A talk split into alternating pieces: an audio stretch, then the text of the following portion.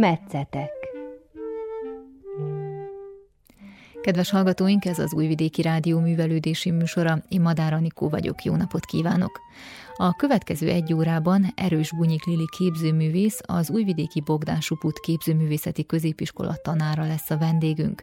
A beszélgetés első részében őt ismerhetik meg, a másodikban pedig az általa készített mozaik ékszerekről beszélgetünk. Egy kis zene, és kezdünk is.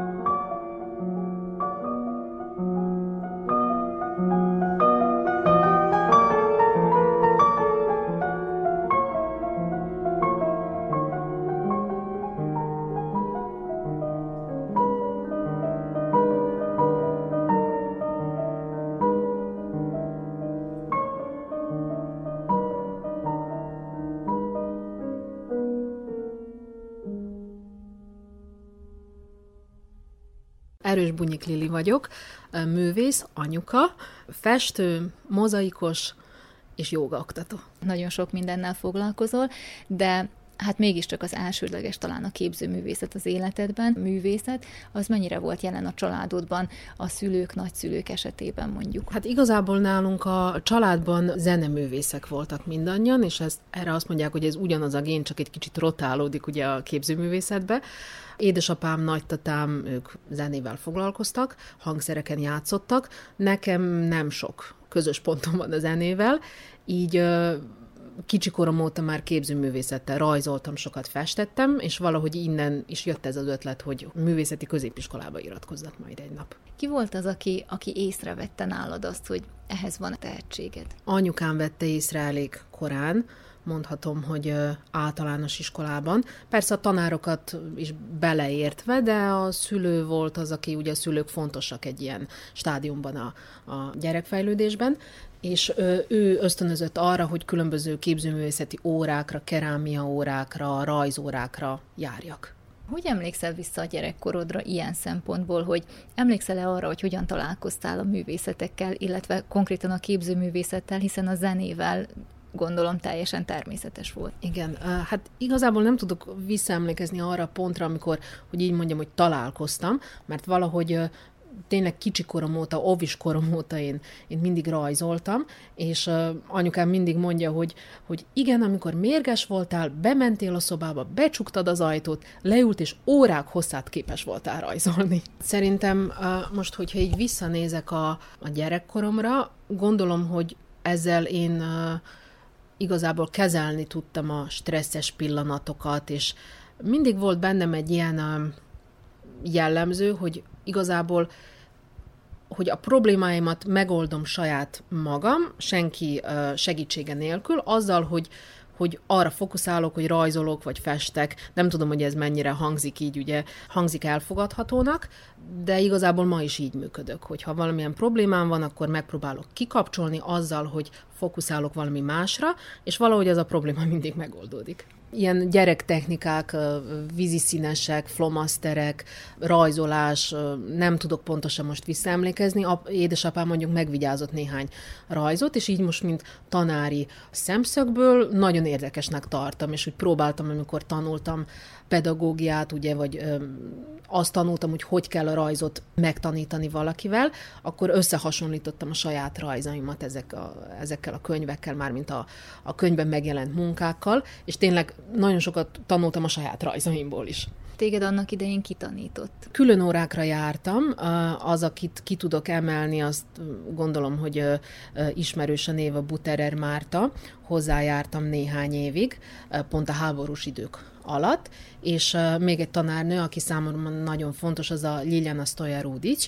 Hozzá jártam órákra, főleg amikor készültem a középiskolára. Eszembe jutott még egy, igen, akit szintén fontosnak tartok, a Budzsárev művész műterem, hogy így nevezzem, ők kerámiával foglalkoztak, és nagyon sokan mondjuk az osztályomból, az általános iskolából, hát nagyon sokan, négy-öt gyerek valójában az, ami elég sok, négy-öt gyerek a Majához és az Ágneshez jártunk külön órákra kerámiából. Most, ha még egy kicsit a családi háttérnél maradunk még, említetted, hogy voltak zenészek, tehát a művészet az benne volt az életetekben, a mindennapjaitokban.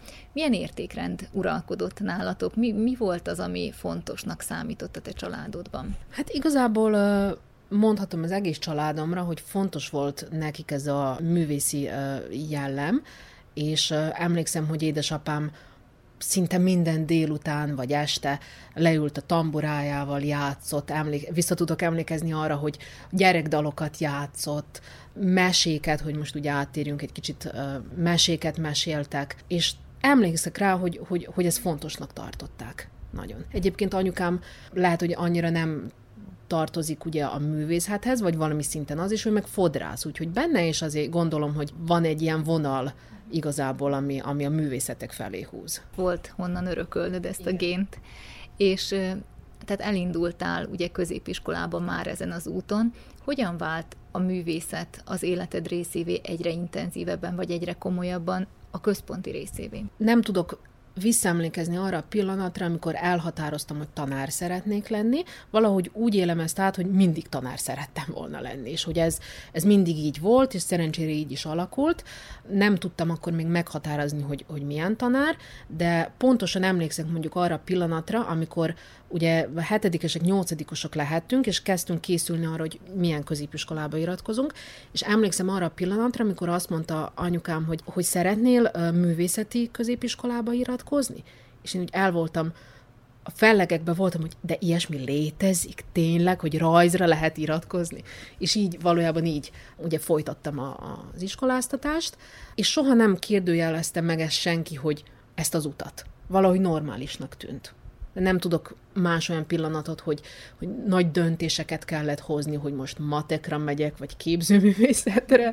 Valójában, hogy ez ilyen így volt, hogy az életem része volt mindig, és az is maradt. Emlékszem, hogy ez lehet, hogy nem szabad, hogy elmondjam, de emlékszem, hogy, hogy apukám, mivel elektromechanikus, és uh, ugye cége volt otthon, munkásokkal, stb., hogy akkor mondta, hogy ha, hogyha véletlen nem sikerül beiratkozni ide, akkor mindig ugye átjöhetsz hozzám elektromechanikusnak, és nekem ez így a kész, kész káosz volt, hogy most ne adj Isten, hogy véletlen, véletlen oda kerüljek.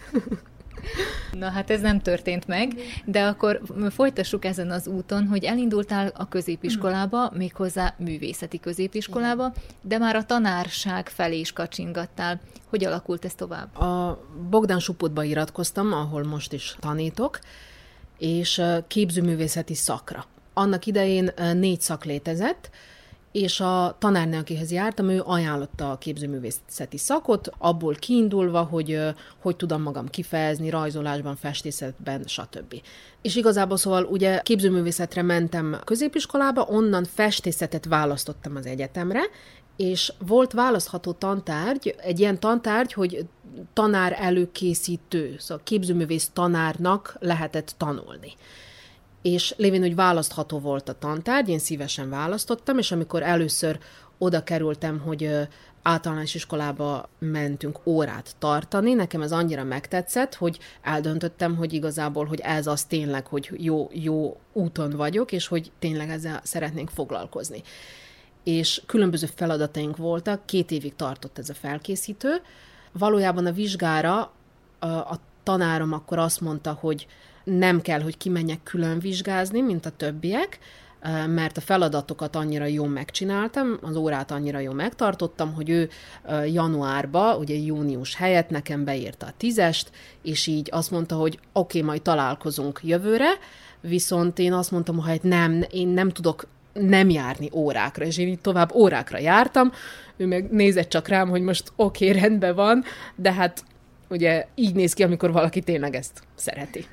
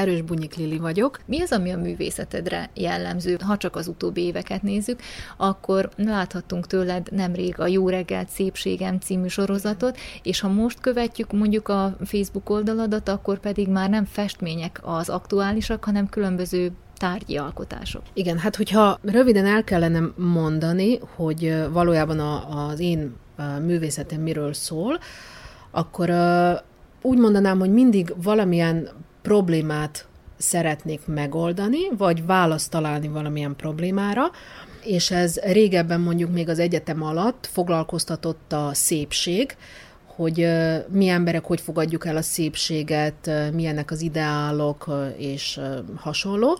Ami a jó reggelt szépségemet illeti, itt inkább a, az elfogadással foglalkozok, de olyan értelemben, hogy mint nők hogy tudjuk magunkat elfogadni.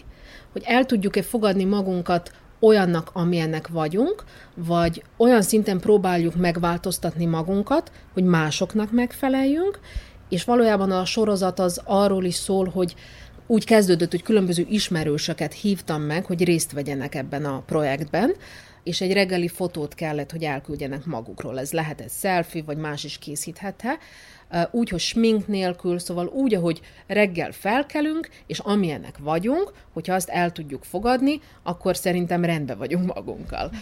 És távol attól, hogy én nem sminkelek, meg nem nézem, hogy szépen öltözzek, vagy hogy ugye a hajamat szépen megigazítsam, viszont az a belső, ami az a belső gondolat, vagy érzés, ami megjelenik, arra gondolom, hogy, hogy az a fontos igazából. Az utolsó néhány hónapban viszont mozaikokkal foglalkozok, és itt vissza tudok kanyarodni a gyerekkori stresszoldásomra, ahol ezek a mozaikok, amiket most készítek, ezek kisebb formátumúak, mivel otthon készítem őket a konyha asztalon, és, és tényleg megnyugtató az, hogy ezeket a pici köveket egymás mellé helyezem, és egy új életet adok nekik. Egyébként ugye mozaikot tanítok is a középiskolában, többek között a falfestészeti tantárgy részeként, és nagyon örülök annak, hogy, hogy ezzel is tudok foglalkozni. Szóval nem csak a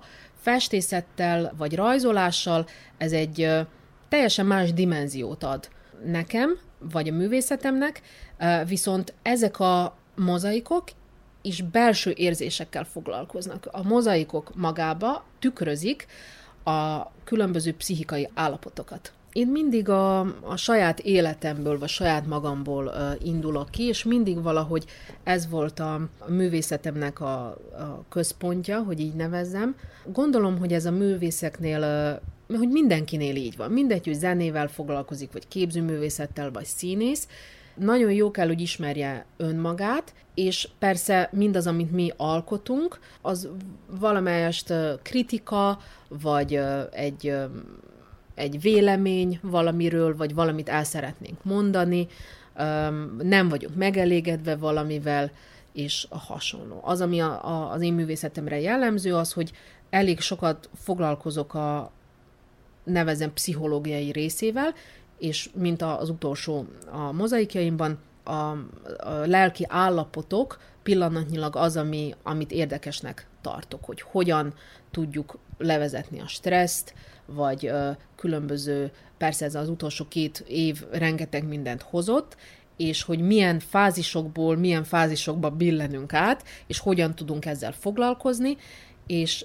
valójában erről szól a művészet, hogy a saját énünket ki tudjuk fejezni valami által. A festészetben a, a művész elég ö, egyszerűen ábrázolni tud, érthetőbben, hogy így nevezem, ábrázolni tudja, amit szeretne mondani.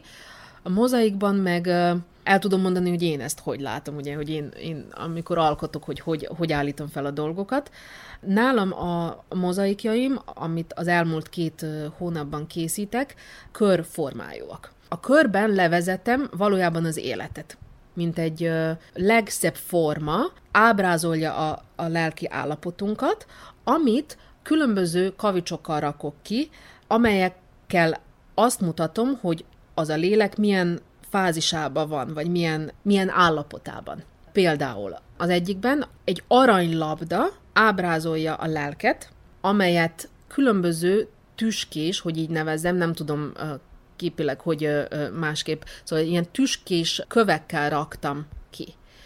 És valójában egy transformációt akar bemutatni, amikor a, a kemény, tüskés fázisból a lélek át tud menni egy, egy szebb fázisába. Szóval ugye kontrasztot csináltam a, az arany gömb, vagy labda, és a tüskés kövek által akár a korábbi időkre visszanézve is, vannak-e olyan állomásaid, vagy ilyen meghatározó pillanatok, amikre így vissza tudsz emlékezni a művészi pályafutásodon? Voltak pillanatok, amiket másképp csináltam volna, ami biztos, hogy sokkal többet dolgoztam volna, mint most, és azt most így nem egész 40 évesen, látom, hogy mennyire lett volna fontos 20 vagy 30 évesen csak azzal foglalkozni, ami, ami művészet és sokkal többet fektetni. Mert rám jellemző az, hogy akár mibe belekezdek, akkor valahogy munka lesz belőle, mint például a jogával. Jogára kezdtem járni, végén tanár lett belőlem, um, és, és inkább így tudok visszanézni ezekre a dolgokra. Annyira meghatározó dolgok nem voltak, hogy ilyen nagy döntések, vagy hasonló, ami, amikor el kellett volna dönteni, hogy most maradok itt, vagy váltok különböző, hogy mással foglalkozok majd. Inkább ezek a pillanatok, amikor, amit most így ennyi évesen másképp csináltam volna. Tanár, képzőművész, édesanyja vagy. Hogyan tudod ezt a hármat összeegyeztetni? Hát ilyen multitaskinggal, más nem tudok mondani tényleg. Szóval, hogy egyszerre dolgozok különböző problémá, vagy ne nevezzük őket problémáknak, különböző megoldásokon, mondjuk így. Napi szinten rengeteg minden van, amit, amit ugye az ember meg szeretne valósítani. Két pici gyerek mellett még mindig nagyon kicsik, az egyik öt éves, a másik másfél, elég nehéz. Nem mondjam, nagyon nehéz. Említetted, hogy már a anyukád, tehát a szüleid benned is korán felfedezték azt, hogy, hogy vannak művészi hajlamai, tehát örökölted ezt a gént. Te a diákjaidban nyilván felfedezed, ők azok, akik már önként vannak ott, ahol vannak, és szeretnének ezzel foglalkozni. Édesanyaként a saját gyerekeidnél felfedezed ezt. Mondjuk Stellánál, ő most öt és fél éves, nagyon sokat foglalkoztam vele. Már szerintem kanalat még nem tartott a kezébe, de ceruzát már igen és néhány videót meg is osztottam a Facebook oldalamon, amikor ő nagyon kicsi volt még, de már festett, de már keverte festékeket, különböző formákat alkotott agyagból, és nagyon szereti. És valahogy úgy érzem, hogy, hogy benne ez megvan. Nem biztos, hogy ez egy nap mutatkozik majd olyan értelemben, hogy ezzel foglalkozik, viszont ugye az édesapja zenész, mindenképp mindkét oldalról megvannak ezek a gének, de nem zárom ki, hogy matekos lesz. Se zárom ki a családba, ugye. Matekosok is vannak, bár nagyon, um, Stella nagyon hasonlít rám, amikor kicsi voltam, és ez egy elég kemény dolog. Úgyhogy néha úgy tűnik, hogy mintha saját magamat látnám kicsinek. De viszont lehet, hogy ugye a, a jó oldala, hogy így érzem, mert meg tudom neki adni azt, ami lehet, hogy nekem hiányzott neki művész szülei vannak, nekem nem voltak olyan értelemben művész szüleim, és lehet, hogy más útra tudom majd irányítani, ha művészettel szeretne foglalkozni. Szóval, hogy tudom, hogy elérje a célját, igazából mit kell, hogy tegyen. A szüleimnél az nem úgy volt. Képzőművész nem volt a családba, nagyon kemény volt az út, hogy elérjük azt, amit elértünk. A jóga hogyan lépett be az életedbe, illetve hogyan épült be a jóga, az mit tud ehhez a sok mindenhez hozzáadni? Igen, hát teljesen véletlen történt az egész. Azt hiszem, hogy negyedik osztályos egyetemista voltam, és az egyik kolléganőm rábeszélt, hogy menjünk el jogázni. Viszont édesanyám az előtt évekig jogázott, amikor, ami nekem hát nem tűnt akkor annyira érdekesnek. Édesapám meg mindig mondta, hogy muszáj foglalkozni különböző sportokkal, hogy ez nagyon fontos az életbe. Mindig sportoltam ezt, leszögezem, szóval mindig. Úszásra jártam, meg különböző más. És így eldöntöttem, hogy adjunk neki még egy esélyt. Nem mindegy, hogy 15 évesen kezd el az ember jogázni, vagy 25 évesen, és így elmentem erre a bizonyos joga órára a központba. Nagyon megtetszett, Körülbelül két-három hónapot jártam, amikor a tanárnőm megkérdezte, hogy szeretnék-e én ezzel foglalkozni, hogy tanár legyek. És én nagyon meglepődtem ezen a kérdésen, mert nem, soha nem gondolkoztam ilyen irányba. Végül is azt mondtam, hogy igen, és elkezdtem ezen a, az úton is járni. Felkészültem, és gondolom, hogy körülbelül hat hónap után órákat kezdtem tartani, hol a tanárnő mellett, később egyedül, és körülbelül 15 évig 15 évig órákat tartottam. Amikor meglett az első ugye, kislányunk, akkor egy kis szünetet tartottam, újból visszamentem, és most próbálok otthon jogázni. Említettük azt, hogy a művészetek azok tulajdonképpen egyfajta stresszlevezetésként is szolgálnak az életedben. Föltételezem, hogy a joga is hasonlóan működik. Igen, csak a művészetben és a jogában más, más az eszközök. Szerintem ennyi a különbség. Jogában tudatosan összpontosítunk arra, hogy megnyugodjunk, hogy hogyan lélegzünk, hogy hogyan uh, csinálunk meg bizonyos gyakorlatot. Művészetben meg inkább uh, nevezhetném in- intuitívnak, valahonnan föntről jönnek ezek a képek vagy elképzelések, amelyeket a művész kifejez valami módon. Ami nem jelenti, hogy uh, nem lehet a művészetben is különböző technikák léteznek, mint például az artterápia, ahol már tudatosítva vannak bizonyos dolgok, és akkor az által az ember hasonló dolgokat el tud érni, mint a jogában. Vagy még jobbakat. Arterápiát még nem próbáltam.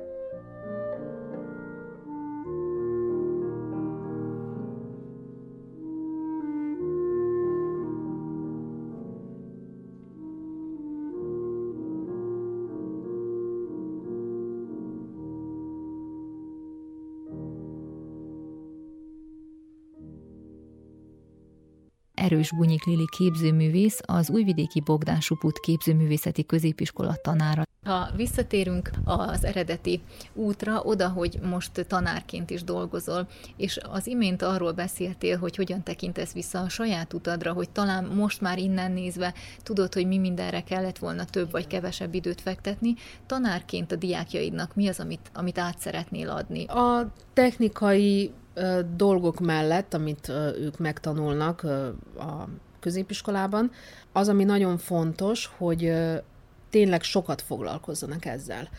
Gondolom, hogy aki a művészetiskolába iratkozik, úgy döntötték el, hogy hogy szeretet alapján iratkoznak ide hozzánk a középiskolába, és nem azért, mert pontot lett hely, vagy valaki rábeszélte őket, vagy hasonló, és ebből kiindulva ők már az elején tudják, hogy ezt szeretnénk csinálni, és nagyon fontos az, hogy folyamatosan és állandóan csinálják. Ez az, amit, amit magamnak is, hogyha lenne egy kis Lili, akkor azt mondanám, hogy tényleg tartsd ki, és csináld azt, amit, amit szeretsz. Ne foglalkozz.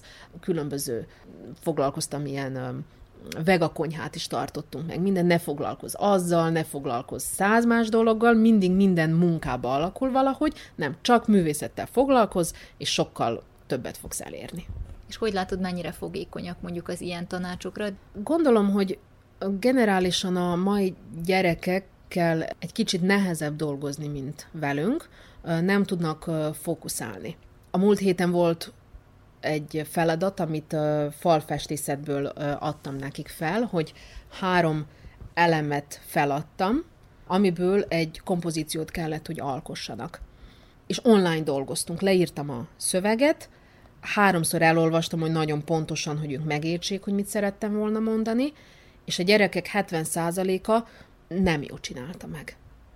És persze akkor beszéltem velük, újból, ők egyszerűen elolvasnak valamit, de nem olvassák el.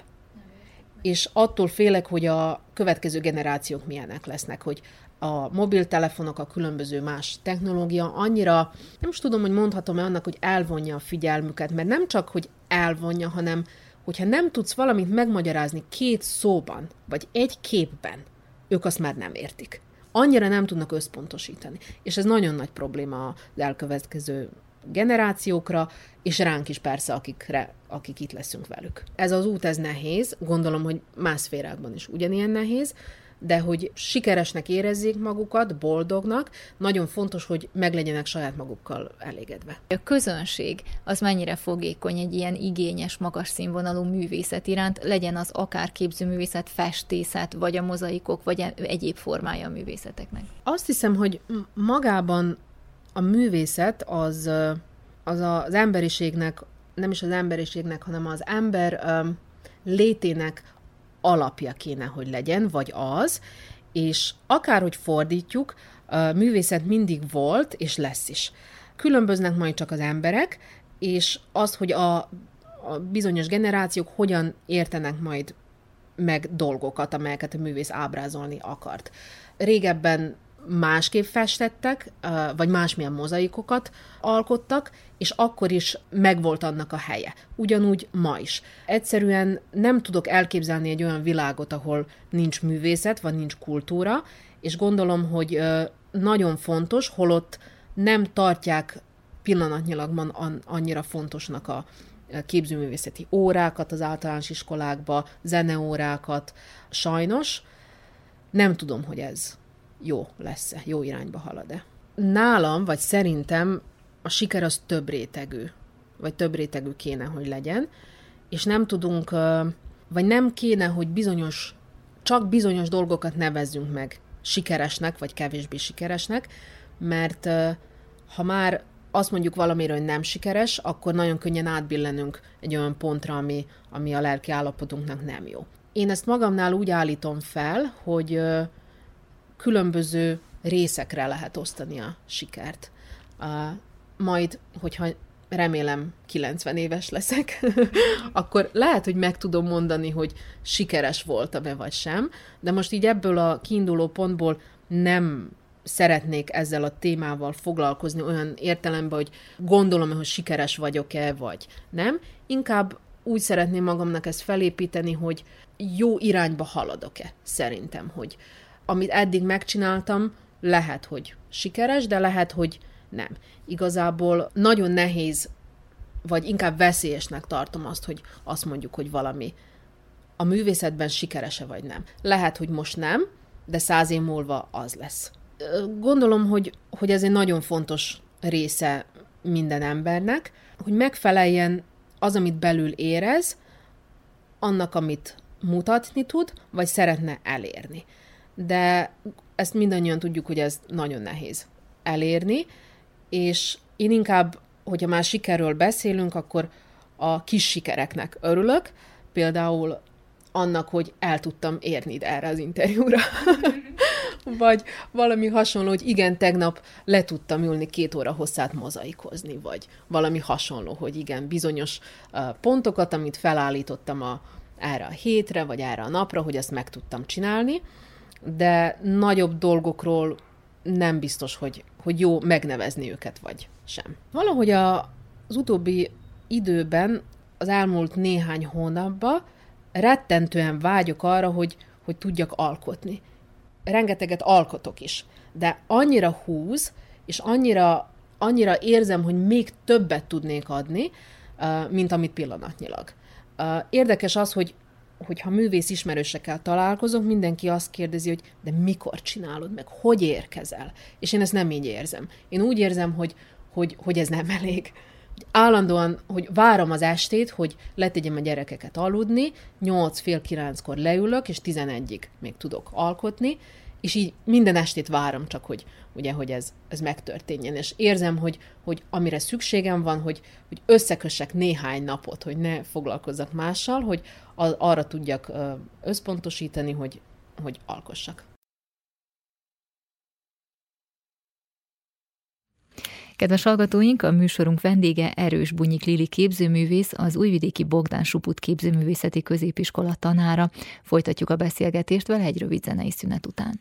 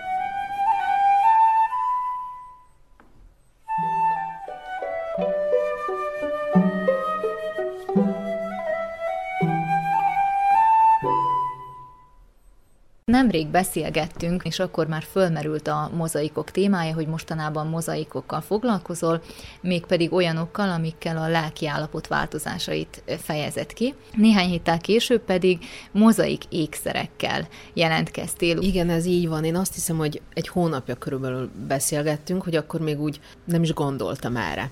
És igazából hát hirtelen jött az egész, azóta született még két mozaikom, viszont ahogy ugye érdekelnek más alkotók, másoknak a mozaikjai, interneten keresgéltem különböző képeket, és rátaláltam olyan mozaik alkotókra, akik ékszereket is készítenek.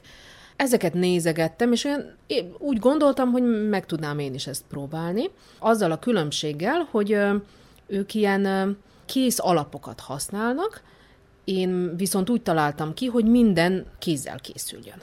Milyen anyagokat használsz? Most itt a hallgatók ugyan nem látják, de én igen, igen. hogy a nyakadban is van egy ilyen alkotás, ami úgy tűnik, mintha kövekből lenne. Igen, valójában az alap az fa, ezeket megmunkálom, csinálok neki egy ilyen, egy ilyen alapot, amiben be tudom építeni a kavicsokat.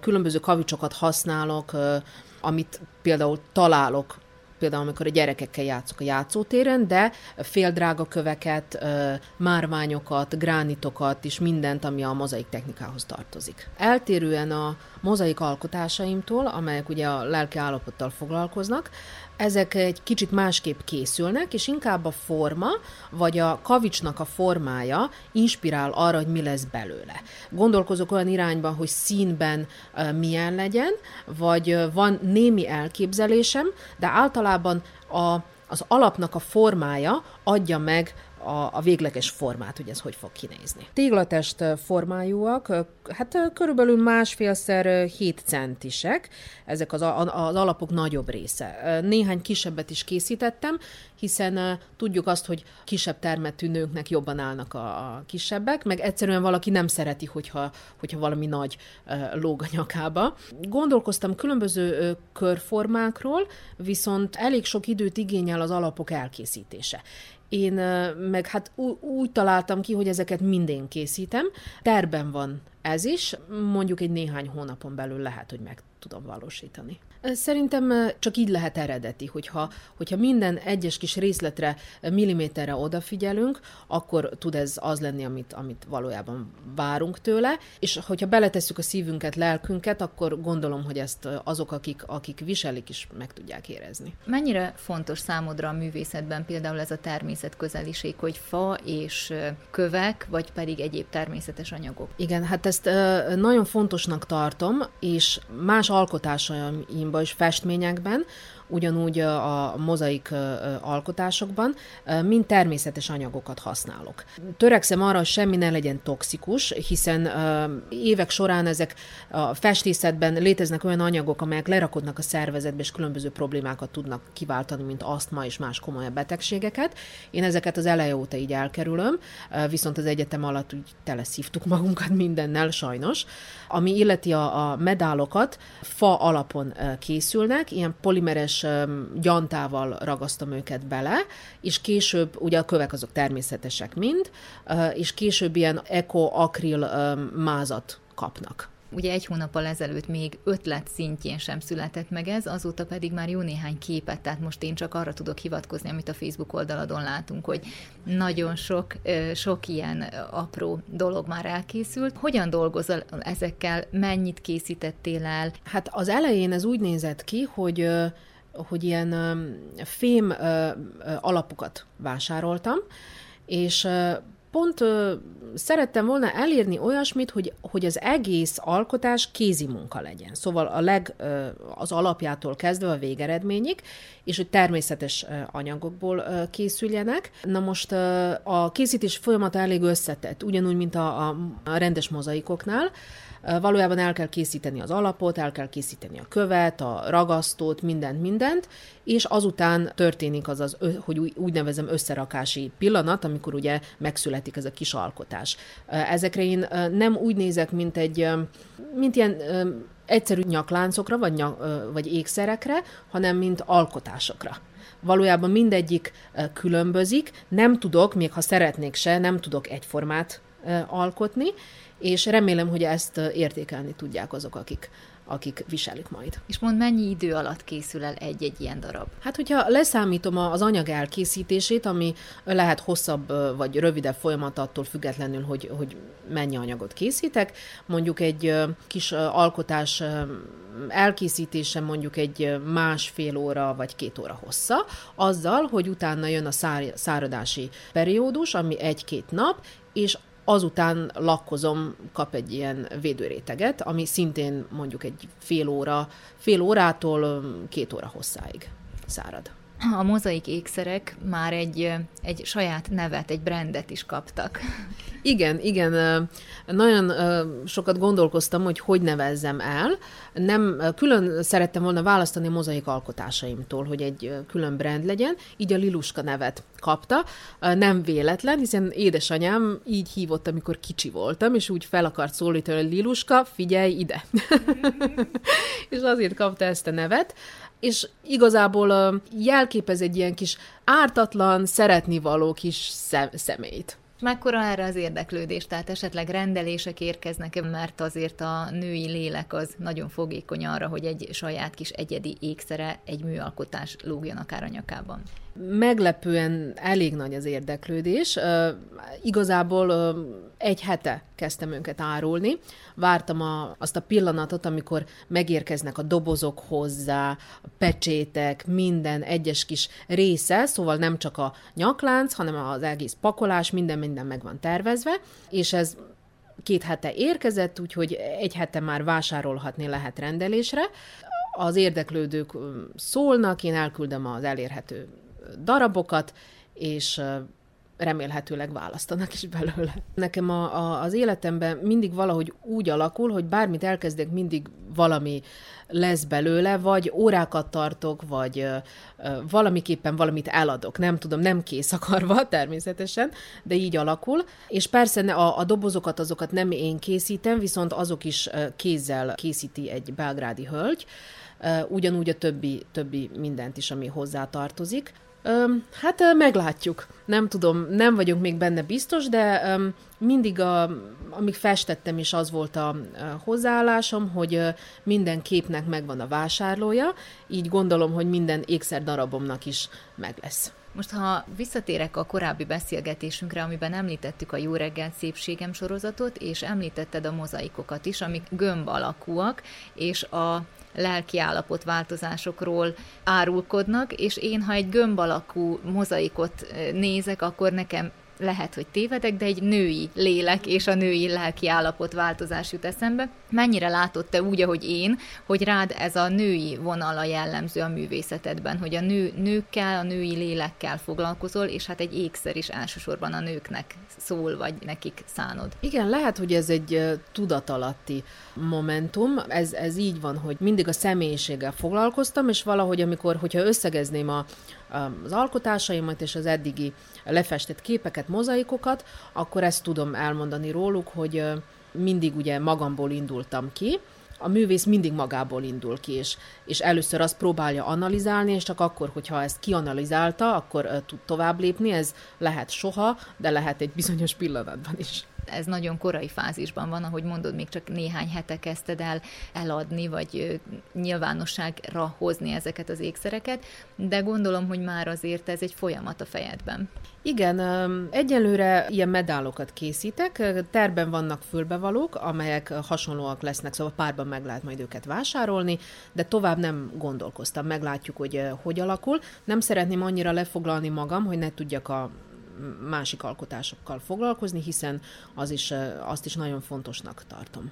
Gondolom, hogy fölkeltettük az érdeklődést, akik esetleg eddig még nem láttak, vagy nem hallottak róla. Hol találhatnak meg téged, vagy hol tekinthetik meg ezeket az elkészült darabokat? Meg tudják nézni a Facebook oldalamon, ami ugye nevemre szól, és meg tudják nézni Instagramon.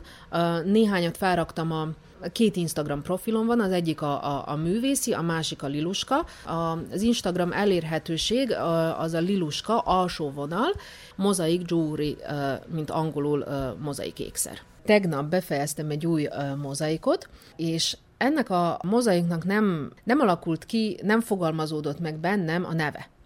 Viszont valamilyen, szóval a sorozatból tartozik, és valamilyen belső érzelmet kell, hogy, belső érzelmet kell, hogy mutasson, és szerettem volna azokat, akik követik a, a Liluska oldalt és a Facebook oldalamat, megkérni arra, segítsenek megnevezni a mozaikot. Az, aki eltalálja a legmegfelelőbb nevet, ajándékba egy Liluska ékszert kap a nevek azok valamilyen érzelmet kell, hogy kifejezzenek. Igen, mindenképp, mert a mozaik sorozatom belső érzelmekből, lelki állapotokból indul ki, mint például ébredés, lelki ébredésre gondolok, amikor az egyik állapotból felébred az ember, és átmegy egy másik lelki állapotba.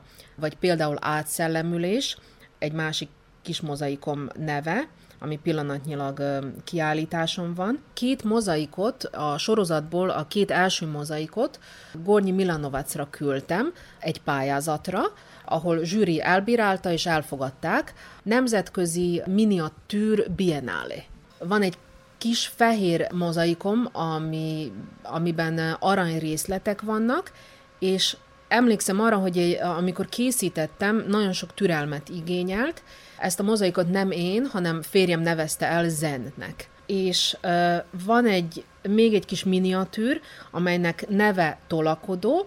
Ebben az esetben tolakodó gondolatokra asszociálok, ami igazából mindenkinél létezik, de bizonyos lelki állapotokra nagyon karakterisztikus mozaik ékszereidnek szintén van neve, vagy ezek mennyire nőnek hozzá a szívedhez, mennyire érzed ezeket a sajátodnak, vagy pedig úgy tekintesz rájuk, hogy ezt majd valaki más hordja, valaki más nevezze el, vagy tekintse a sajátjának. Próbálok nem kötődni hozzájuk. Ez, ez úgy van nálunk művészeknél, hogy minden egyes kis darabot, amit elkészítünk, az úgy valahogy a gyerekünk.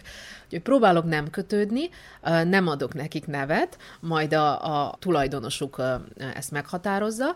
A nagyobb részét úgy készítem, hogy nem tudom, hogy kiviseli majd, de készítettem néhányat valakinek. És akkor az az érdekes, hogy amikor készítem őket, akkor folyamatosan arra a személyre gondolok, és nem tudom, hogy ezt majd azok megmondják, hogy érzik-e vagy nem. Viszont mivel két hónapja nálam vannak, akkor én őket kipróbálom, és kicsit viselem ilyen ruhához, olyan ruhához, úgyhogy úgy megpróbálok egy kicsit eltelni velük, és akkor továbbadom őket.